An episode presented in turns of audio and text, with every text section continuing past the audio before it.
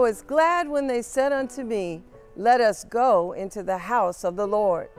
Here we are, moving into the second week of 2022. We encourage you to share this broadcast with all of your family and your friends. Can you just join me right now and thank the Lord for waking us up? Thank Him for breath and life. Thank Him for another opportunity to do what we were created to do, worship and celebrate our God. Psalm 103 declares, bless the Lord, O my soul, and all that is within me. Bless His holy name. Bless the Lord, O my soul, and forget not all of His benefits. I just have to ask, has He been a keeper? Has He been a forgiver of your sins? Has He healed you? Has He provided for you? Has He carried you through? Well, if He's done all of that, you need to shout it out or type in the chat, God has done all that. Well, our magnification ministry is coming right now to sing and to lift and to lead us and to prepare our hearts to receive a rich and timely word from Pastor Ray D. Brown. Let's just praise the Lord.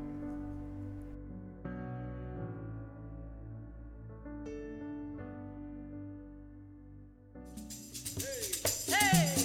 We serve an almighty God who's worthy of all the praise, the glory, and the honor. He's omnipotent. He's most powerful. Will you worship God today? Hallelujah, God. Great and mighty are you, Lord. Forever we will sing. Great and mighty are you, Lord. Our great and matchless King. Great and mighty are you, Lord. Forever we will sing. Great and mighty are you, Lord. Our great and matchless King. Great and mighty are you, Lord.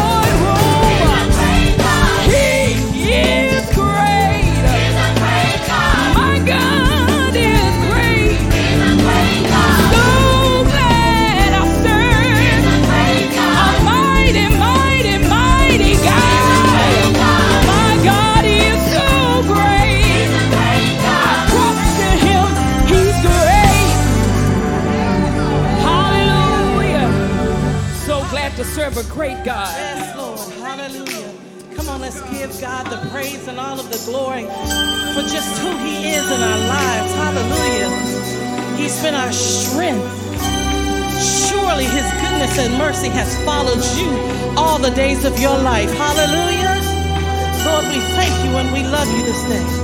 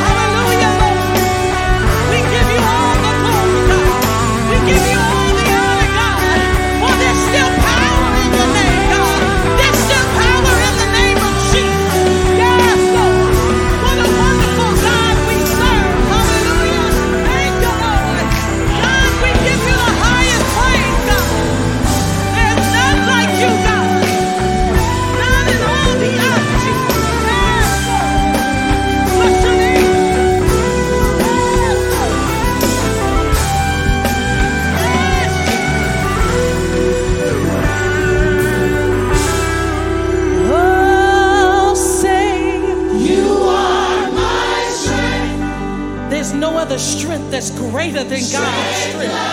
Hallelujah, God. When I was in my weakest moment, God, there was no strength like the strength, God, that you gave me. Hallelujah. God, you reached all the way down from heaven and gave me strength. Hallelujah. There's none like you, God. It reaches the highest mountain, God. Hallelujah. It flows through the lowest valley, God. Hallelujah. Thank you, Lord. It will never, hallelujah, it will never lose its power, God. Thank you. Praise the Lord, everybody. Praise the Lord. I am excited and enthusiastic about lifting up the name of Jesus. I hope you are just as excited as I am. Greetings to all of you, our friends and our family. This is the day the Lord has made. Let us rejoice and be glad in it. Listen, before we begin, we hope that you and your loved ones have been staying safe as we try our best to navigate this new surge. We're trying to keep people safe. We certainly want to do our best to do that for our staff, for our members, for our guests, for our friends. And so we encourage you to be on the lookout for additional emails and announcements. Stay connected to the website, Facebook, and social media pages of our church. Download the Resurrection app. We encourage you to do that. We are just as eager as you are to getting back to in-person engagement. Listen, nobody's more eager than I am. I can't wait to hear your expressions as we worship God together and say hallelujah and amen and thank you, Jesus, in the buildings. Thank you for your generous support. Even outside the facilities, you've been very generous. You've helped us to be able to do what we do, and we do it in excellence. When we return, we will get back to our 9 a.m. worship at the Rock, our 10:30 worship at the church campus. Until then, we encourage you to remain with us in a spirit of prayer as we continue to figure out how we can stay safe together. God bless you. God keep you. Let's go to God in prayer before we begin. Father, in the name of Jesus, we thank you for this privilege of being able to preach your word. Right now, even electronically, we believe that that does not limit in any kind of way the ability of your Holy Spirit to reach through even this internet, online, in this virtual service, the ability for us to be engaged in worship with you. Lord, bless your word, that it may be magnified. Bless your name, that it be glorified. Bless your people, let them be edified. Let the words of our mouth and the meditation of our hearts be acceptable in thy sight, our strength and our Redeemer. In Jesus' name we pray. Amen, amen, amen, amen. Let's quickly go to the word of God in the book of Genesis chapter 17. I want to read to you from the New Living Translation, and I want to read into your hearing verses 1 through 8. Genesis 17, beginning at verse 1. When Abram was 99 years old, the Lord appeared to him and said, I am El Shaddai, God Almighty. Serve me faithfully and live a blameless life. And I will make a covenant with you by which I will guarantee to give you countless descendants. At this, Abram fell face down on the ground, and God said to him, This is my covenant with you. I will make you the father of a multitude of nations. What's more, I am changing your name. It will no longer be Abram. Instead, you will be called Abraham, for you will be the father of many nations. I will make you extremely fruitful. Your descendants will become many nations, and kings will be among them. I will confirm my covenant with you and your descendants after you from generation to generation. This is the everlasting covenant. I will always be your God and the God of your descendants after you, and I will give the entire land of Canaan, where you now live as a foreigner, to you and your descendants. It will be their possession forever, and I will be their God. The word of God for the people of God. Praise be to God. Today we begin our new series of messages entitled Reset. Reset. And we want to begin this message by talking about reset your faith. reset your faith. Every computer, no matter how modern, sophisticated, or powerful it is, it will have to have a reset. Conventional wisdom says you need to reset your computer on a regular basis, especially when installing something new. A reset will flush out the memory, clean up any remnant processes of programs you've previously used, and restore your system to a relatively fresh state. And what's true, my brothers and sisters, of your computer is also true of your life. That periodically in life, you and I need a reset. This year, you already know without me saying, is beginning to already look a little bit like last year. We're still dealing with the global pandemic, still dealing with mass cancellations, postponements of events, lockdowns, shutdowns, quarantines, and the largest economic recession since the Great Depression. And while trying to gain momentum for this new year, what better time than right now to pause and do a reset? And so my aim today is to empower you to hit the Control, Alt, Delete keys on the keyboard of your life and reset your faith. That's right. Say it again with me. Reset your faith. As we look into this text, adventure screams through every sentence in the scriptural story of Abraham. Abraham is a native of the city called Ur. Ur was a sacred Sumerian city located halfway between what is now the Persian Gulf and Baghdad, and in ancient times, it was a populous place inhabited by artisans and merchants. And because of the critical trade groups that converged there, it was a frequent stopover for any number of visitors. It was a city dedicated to the worship of the moon god Kera-Mena. It was a significant and sophisticated city. It was a commercial city with two-story homes, fireplaces, fountains, sanitary systems, and outer courts. It was a city that provided its students with schools, books that were clay books and clay tablets. They would learn reading, writing, arithmetic, history, and grammar. It was a city with chapels of worship scattered throughout the residential areas. It was a city where religion was both important and supported by the ties of the people and much of the commerce that went on there. This was the city where Abraham, the father of the faithful, was born. Now, although Abraham was born there, he and his father and family migrated to another city called Haran. Abraham was originally a product of Babylonian culture. He relocated from the Sumerian city of his birth to a Semitic city dedicated to the worship of a god they called Sin, S-I-N. It was not a faithless family that he was a part of, because according to the Talmud, his father worshipped no less than 12 different deities. And no doubt, Abraham's present faith was built on the previous faith he already had. I think I ought to say that again. His present faith was based on the previous faith he already had. Don't miss that, because the point that I want to press is that everything that is was created or constructed from something that already was. As much as we would like to believe that the world started when we arrived on the planet, it didn't. And newsflash, the world won't end when you are no longer here. Everything that is was created from or constructed on something that already was. You and I believe because somebody before us or somebody beside us taught us to believe. Abraham's present faith was built on the previous faith he already received, and yet he is remembered and revered because he did not passively receive what was passed on to him from a prior generation, but rather being polytheistic and worshiping many gods, in his revelation, he recognized that there was only one God.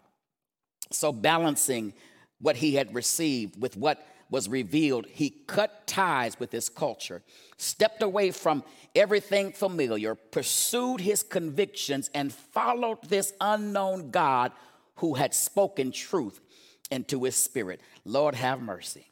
That's what faith is all about, y'all. The text says he believed and he left. I want you to remember that. If you don't remember anything else about Abraham, he believed and he left. But what I want you to notice very quickly is he didn't leave empty-handed. Because walking out empty-handed of any situation is not necessarily faith. It may be presumption. And I want you to know there is a difference between faith and presumption. We have to distinguish between the two. Because while faith and presumption take into account a level of trust that goes beyond reason and physical evidence, they are two distinct things. Because to exercise one's faith is to trust in God's word and balance it against God's will, God's works, and God's promise. But presumption, on the other hand, is when you take things for granted and you try to make God do what you want God to do, and you proceed with an unwarranted boldness. Abraham had faith, no doubt about it. Not presumption, but faith. But he did not abandon his common sense.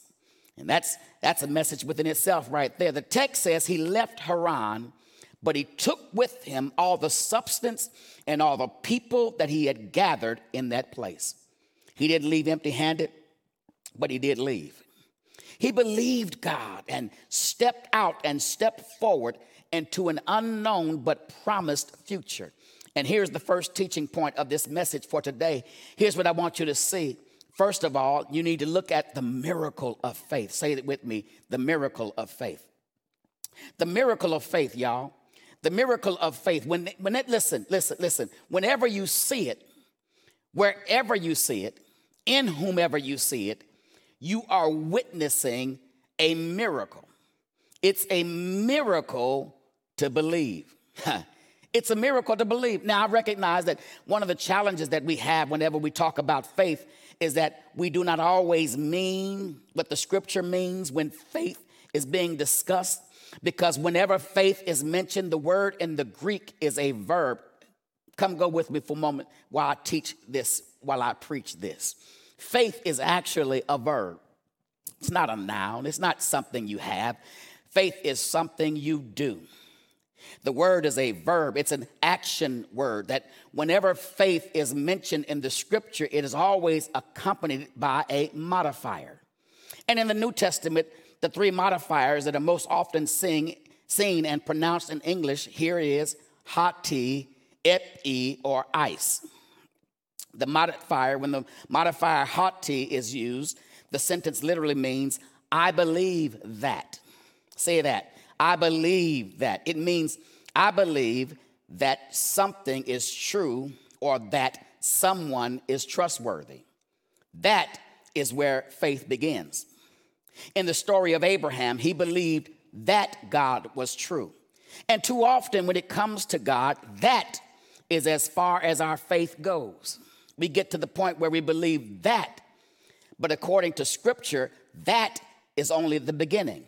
Because the scripture uses a second modifier, epi, which means I believe in. Say, I believe in.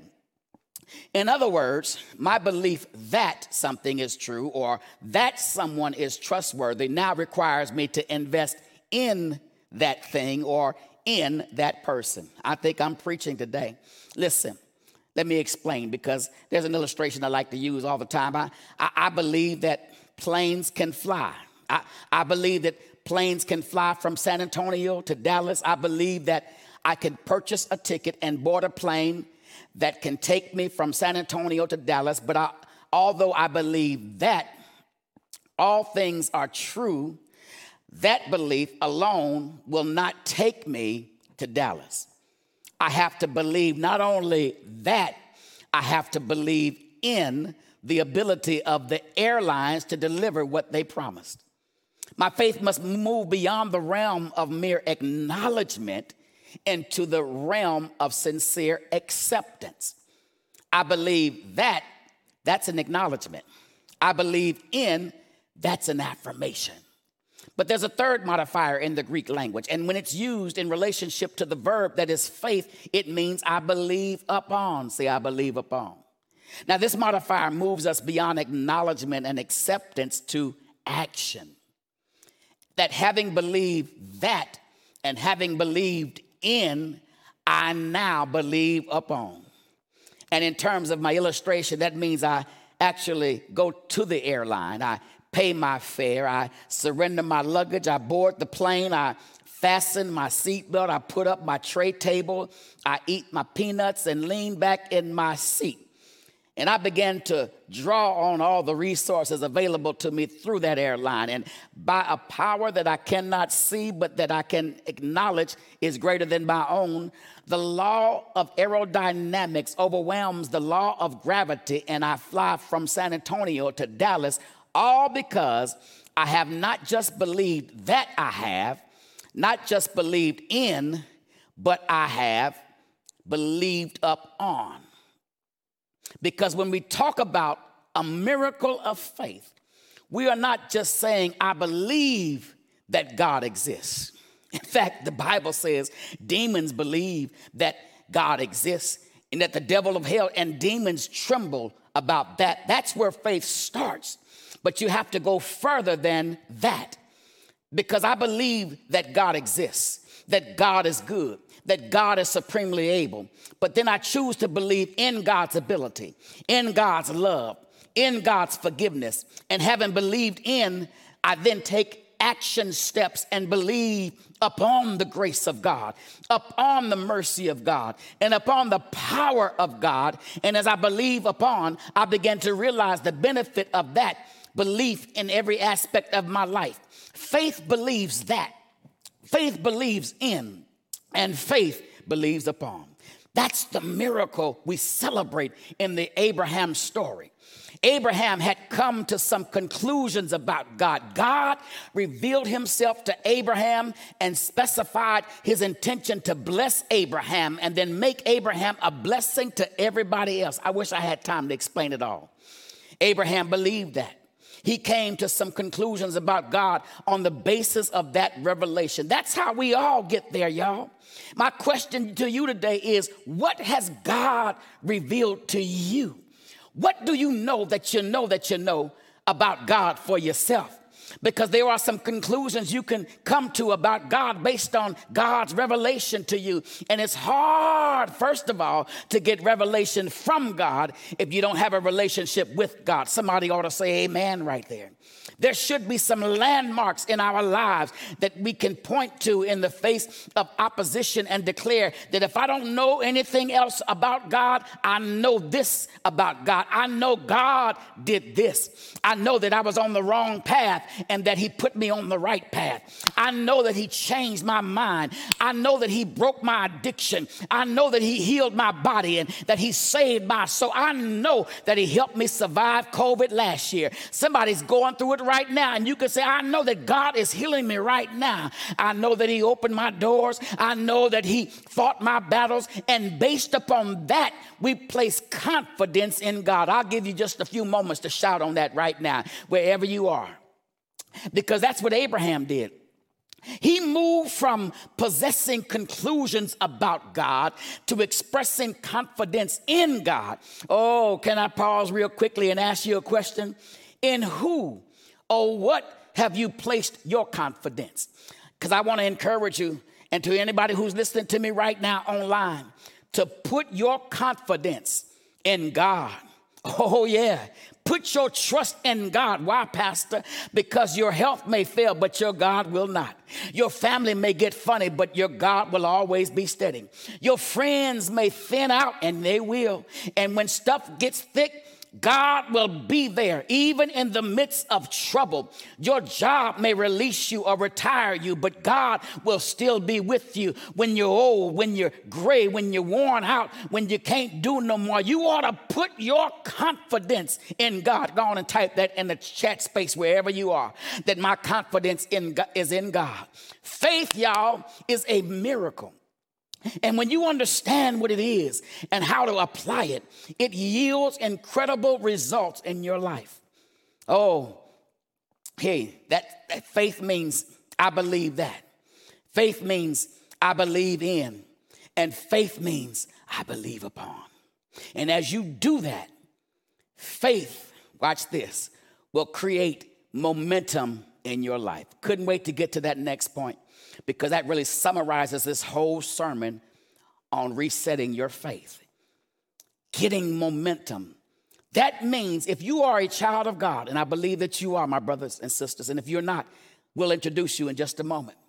But if you are a child of God, there ought to be some movement in your life. That God has not called any of us to be stilled.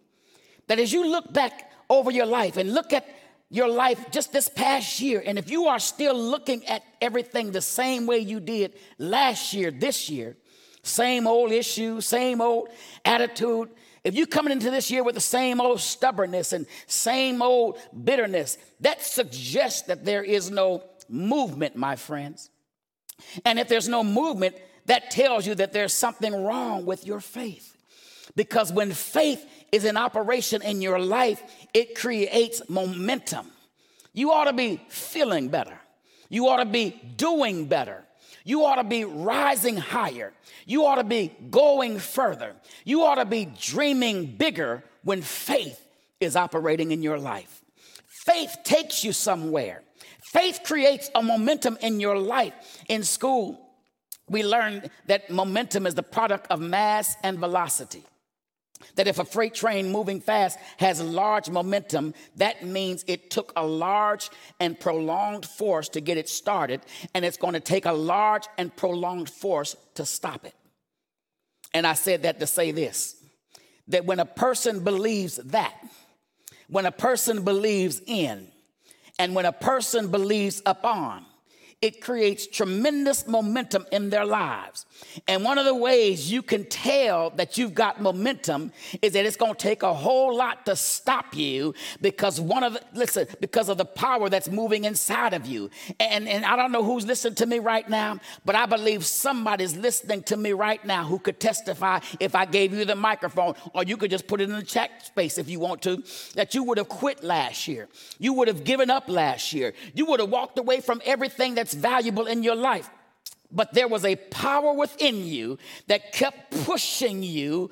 Momentum has given you the ability to listen clearly and move quickly. That's what this story is about. The story in this text portrays that, y'all, very vividly. From God's first call to his final promise, faith for Abraham was letting go that he might take hold. I think I'll say that again. He had to let go so he could take hold. Hear me well. To live out the purpose of God, he had to incur necessary losses. He had to leave.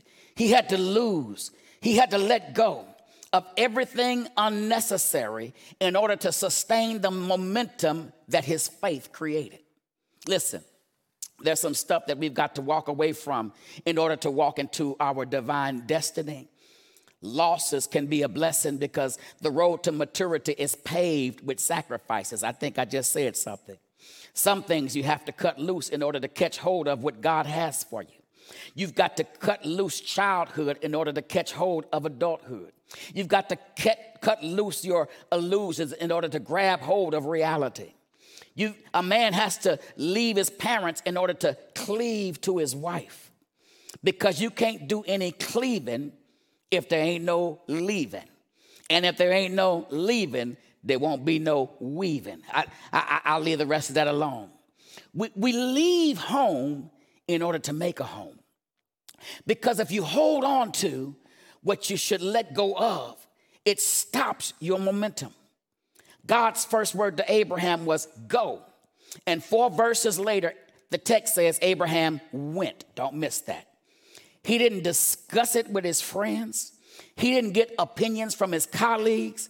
He didn't ask his buddies or people down at the barber shop. He didn't go looking for a preacher or a deacon to try to help him figure it out. He heard a word from God that said go. And the next verse says he went. He listened clearly and he moved quickly. Leaving meant disentangling himself with family ties, even that which gave him security and identity. I wish I had time to talk about that a little bit more.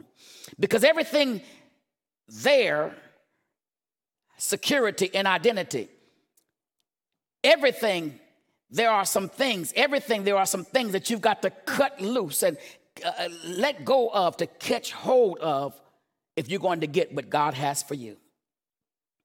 Just because somebody showed up in one chapter of your life's book does not entitle them to a role in the entire drama. I think I just said something. Let me repeat that, because people will show up in one chapter in your life's book, and you got to remember that that does not entitle them to a role in the next, or the next part of the drama. You've watched TV.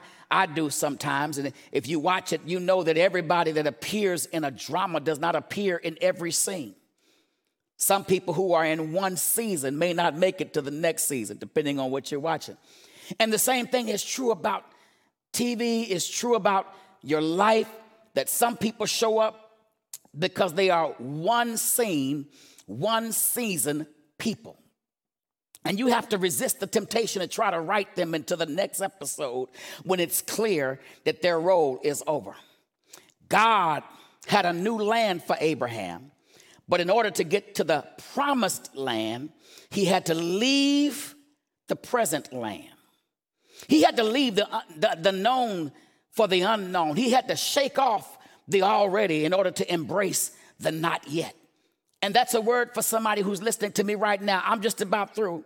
But you've got to shake off the already in order to embrace your not yet. The Bible says it does not yet appear what you shall be, what you shall have, what you shall achieve, where you shall go, and how high you shall rise. But you never will get to the not yet if you can't shake off your already. You have to let the momentum of your faith carry you to where God is taking you. You cannot afford to remain stuck this year.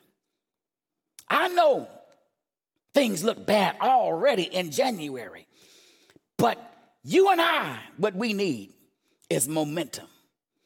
Don't let the enemy take your momentum. If we're going to get through this year, you need to start now with momentum, because when the enemy takes your momentum, he is setting you up to make mistakes. Let me talk about that for a moment, because just because you have faith don't mean you're not going to make mistakes. Abraham had momentum in chapter 12. He has energy in chapter 13. He has incentive in chapter 14. He has drive in chapter 15. But by chapter 16, weariness had begun to set in. Been there, done that. Sometimes waiting can make you weary. God said he was going to give him a child, but 10 years had gone by since God made that promise, and they were still without a child. They grew weary in the wait. Why? Because when we rush ahead of God, we always make mistakes. We make mistakes because we're too impatient. Sarah saw that she was growing old, and she saw that Hagar was still young. And she saw that she was barren, and she was unproductive, and she saw that Hagar was fertile and productive, and based on what she saw, she made Abraham an indecent proposal. Let me explain Genesis 16 for you. Sarah suggested that Hagar become her surrogate. Now imagine what that conversation must have sounded like at the table. Here they are sitting at the breakfast table. Sarah says, honey, I haven't been able to give you any kids, but I was thinking, you need to pause right there and raise an eyebrow whenever you hear that part. I was thinking. She says, I was thinking there's a way to go around that. Abraham lays down the Haran paper and says, what's that, baby? And she says, I can have a baby by proxy. He says, no, what's proxy? And then she says, you can hook up with Hagar, have a child with her. And when the baby is born, I can adopt the baby, and the baby will become my baby. Now, when Abraham heard that, remind you, it was not his idea, but he was compelled to try to make his wife happy, because everybody knows that if mama ain't happy, I'll let y'all fill that in on the chat space. So at 86, he takes her advice, and he finally becomes a father. Here's the problem. It was a pregnancy, but it was outside the promise. Let me wrap this up. I don't want to be long, but this text teaches us that when you try to fix what you faced based upon what you see, you will not be ready for everything that comes along with it. Because as soon as Hagar had that baby, her attitude changed towards Sarah. Yeah, you might be his wife, but I'm that baby mama. You have to learn how to wait on God, because we make mistakes when we rush ahead of God, y'all. But God is so amazing, and I want to close on this, that when you and I make mistakes, God meets our mistakes with mercy. Oh, I can shout all by myself on that, y'all. I remember growing up and the old folks would pray like this: Lord, I ain't asking you for justice, because if I had justice and if justice had come to light, I'd be dead and gone a long time ago. And they would say, Lord, I'm just asking for mercy, because mercy suits my case. And I just need about 350 people who are online right now to shout and raise up some hands up emojis on the line and shout, because you know that looking back, that the only way you're making it right now is on mercy, that God looked beyond your faults and saw your needs. He looked beyond your mess and gave you mercy. He looked beyond. Listen, when God meets our faith, he with his mercy, it reminds us of who God is, and then it restores us to everything God has for us. Let me close it out by saying this, because in the text, when God shows up, he reminds Abraham of who he is. When he shows up in the text, he says, I am El Shaddai. Before you say anything else, I am God Almighty. As you continue the new year, my friends, God is saying to you and he's saying to me, I am Jehovah Jireh. I will provide all you need. When God reveals who he is, there's really nothing left to say but thank you. Thank you. He says, I am El Shaddai. And whenever God reveals his name, what the text suggests is that it will always change your name, because he says, no longer will you be called Abraham. You're going to be called Abraham. You're not going to be called Abram, but Abraham. And I wonder, is there anybody listening to me who can say, I'm not what I used to be. I'm not who I used to be. You ought to take time right now and just look back over last year and say to yourself and everybody, and just say it online if you want to, that's over. That's 2021. I draw the line in the sand, and I'm not who I used to be, because God has changed my name. And today is my day to reset my faith. Abraham was able to reset his faith because he admitted his mistakes and God gave him some mercy. He admitted his mistakes, received God's mercy. And if I don't say anything about mercy, listen, mercy is simply a makeover. Y'all know what a makeover does, don't you? A makeover does not change who you are. It just enhances stuff you already had, but you didn't know how to work with. Somebody ought to shout right there, because what God is going to do for you this year, it's going to enhance what you already had, but didn't know how to work with. Is there anybody online who can shout today, God, reset my faith. Here I am, and just as I am, without one plea, I come to you to reset my faith. God bless you. God bless you. May he keep you. Our pastor has given us a word that should mold us and shape us spiritually as we move into this year. And when the word has gone forward, it demands a response. Perhaps there is someone here who is listening today and you've been struggling with your faith. You came through 2021 knowing that something has to change. Maybe there's someone here today who needs a reset, and you've heard the good news that God is doing a new thing and you can be part of this movement by placing your faith in God and accepting his son Jesus. Well, how do you do that? We tell you every week that it's as simple as ABC. A, admit that you need God. and without him you're lost in sin. B, believe that Jesus is the Son of God and he died for our sins. And C, you have to confess that Jesus is your Savior and the Lord of your life. Maybe you're already saved.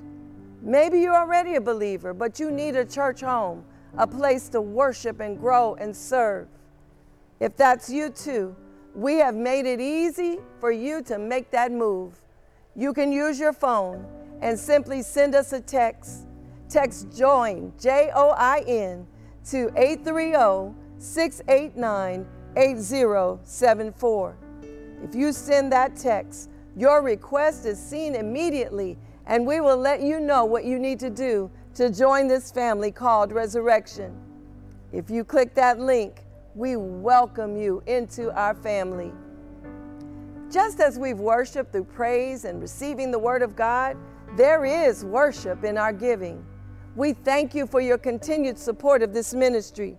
Because of you, Resurrection has been able to continue the work of the kingdom in excellence. The word still goes forth, disciples are still being trained, the community is still blessed, and we continue to touch people in and around this world. You can give electronically through Pushpay, or just text RBC1 to 77977 and follow the instructions to give today. Or you can mail in or drop off your gift during the week at the church location. We thank God for each and every one of you worshiping with us today.